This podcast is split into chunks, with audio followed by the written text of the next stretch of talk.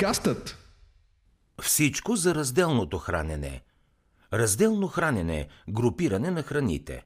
Мнозина вероятно свързват разделното хранене с една или друга конкретна диета, но това по-скоро е обхватен опит за обяснение и промяна на храненето. В тази аудиостатия ще чуете какво представлява разделното хранене, какви са групите храни в него и кои могат да се комбинират. Всъщност, какво означава разделно хранене? Съдържащите се в храната базови и хранителни вещества, белтачини, въглехидрати и мазнини са безусловно необходими за поддържане на здравето и функционалността на човешкия организъм.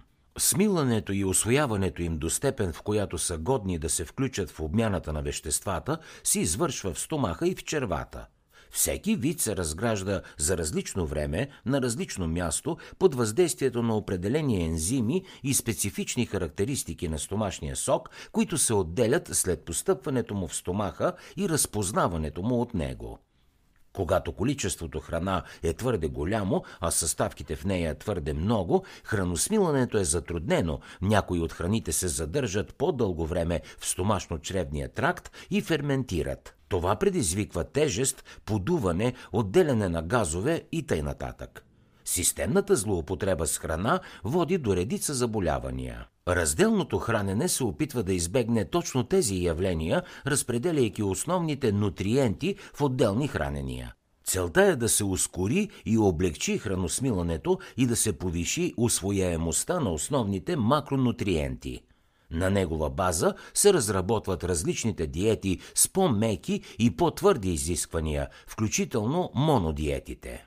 Групиране на храните – според основните хранителни вещества се определят между 3 и 7 групи храни и се въвеждат правила, забраняващи или разрешаващи комбинацията между тях. В първата основна група са храните с преобладаващо белтъчно съдържание.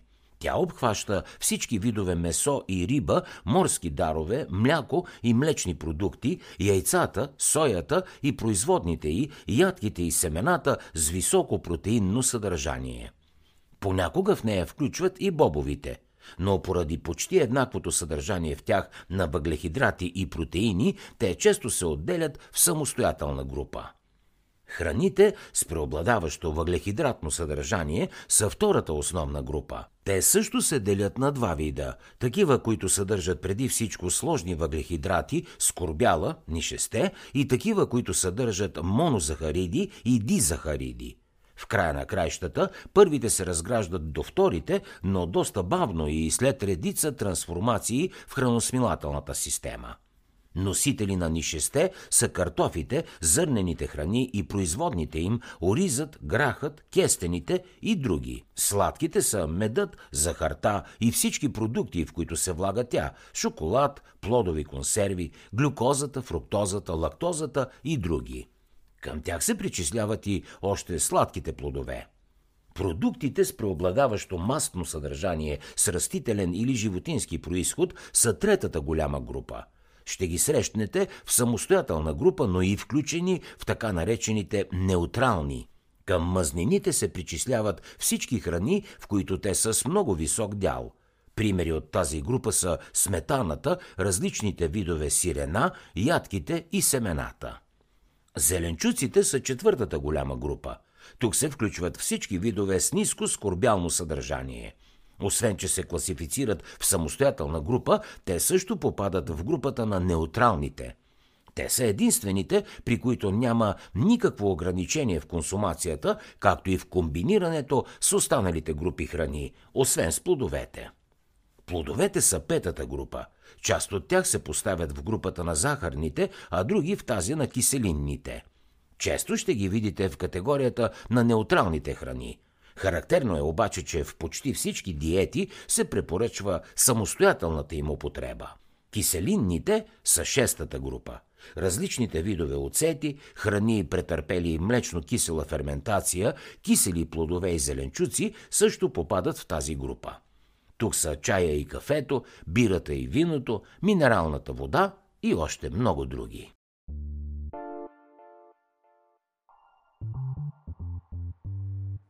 Хей, аз съм Калян от подкастът. Щом слушаш тази аудиостатия, най-вероятно си човек, който се грижи за своето здраве. Затова набързо прекъсвам епизода, за да ти споделя за bav.bg, водещият вебсайт за здравословен начин на живот в България. Ако това, което слушаш тук ти харесва, непременно посети нашия вебсайт bav.bg за още полезно съдържание, свързано с физическо и психично здраве. Сега оставам с тази полезна аудиостатия, а след това те очаквам там.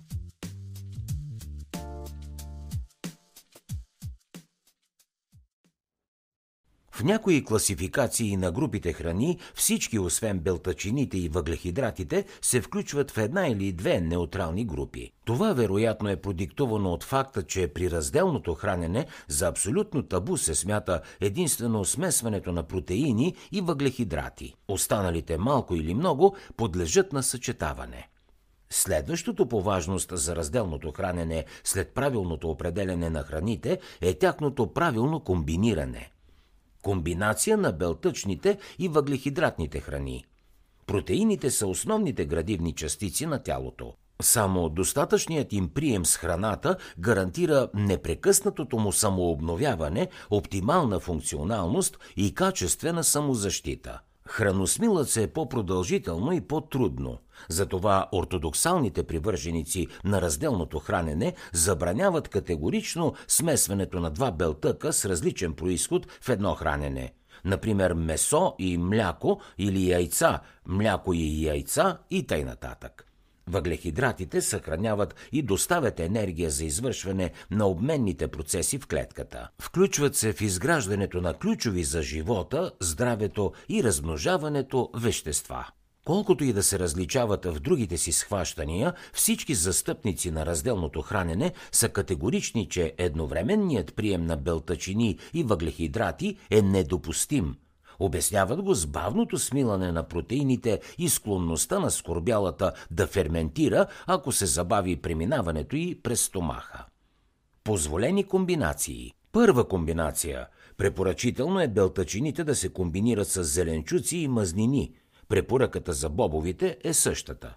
Втора комбинация. Нишестените храни също е добре да са съпроводени с прием на зеленчуци и мазнини – Сложни въглехидрати в комбинация с други сложни е допустимо, но комбинацията им с прости въглехидрати е проблемна за повечето хора. Трета комбинация – сладките храни е добре да са по-малко. Все пак можете да ги приемате с кисели продукти. Четвърта комбинация – мазнините в умерени дози са разрешени с всички други групи без захарите – Съчетанията между самите тях също не са препоръчителни, освен в редки случаи между растителни и животински. Много е важно количествата да са разумни и да не се прекалява. Пета комбинация – зеленчуците са добри за съчетаване с всички други групи без плодовете – и шеста комбинация – киселинните не са добри като компания за белтачините и скорбялата, затова пък можете да ги добавите към бобовите, мазнините и сладките. За улеснение на новаците в разделното хранене са разработени специални таблици, в които лесно можете да проверите позволените, лошите и забранените съчетания на храни. Струва ли си да се доверите на разделното хранене?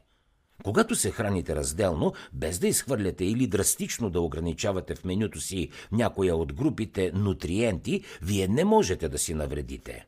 От тук нататък всичко е въпрос на предпочитания, на това как се чувствате и как приемате този режим. По-точно, как го приема вашия организъм. Разделните диети се препоръчват горещо като средство за отслабване. Дали това е вярно? Желязното правило тук е, че се отслабва, когато приеманите калории са по-малко от изразходваните. Преминаването на разделно хранене обикновено негласно е съпроводено точно с понижаване на приемането на калории. Менюто ви при новата диета изисква доста повече внимание какво, колко и кога ядете. Започвате да изключвате рафинираните продукти, полуфабрикатите и пакетираните храни.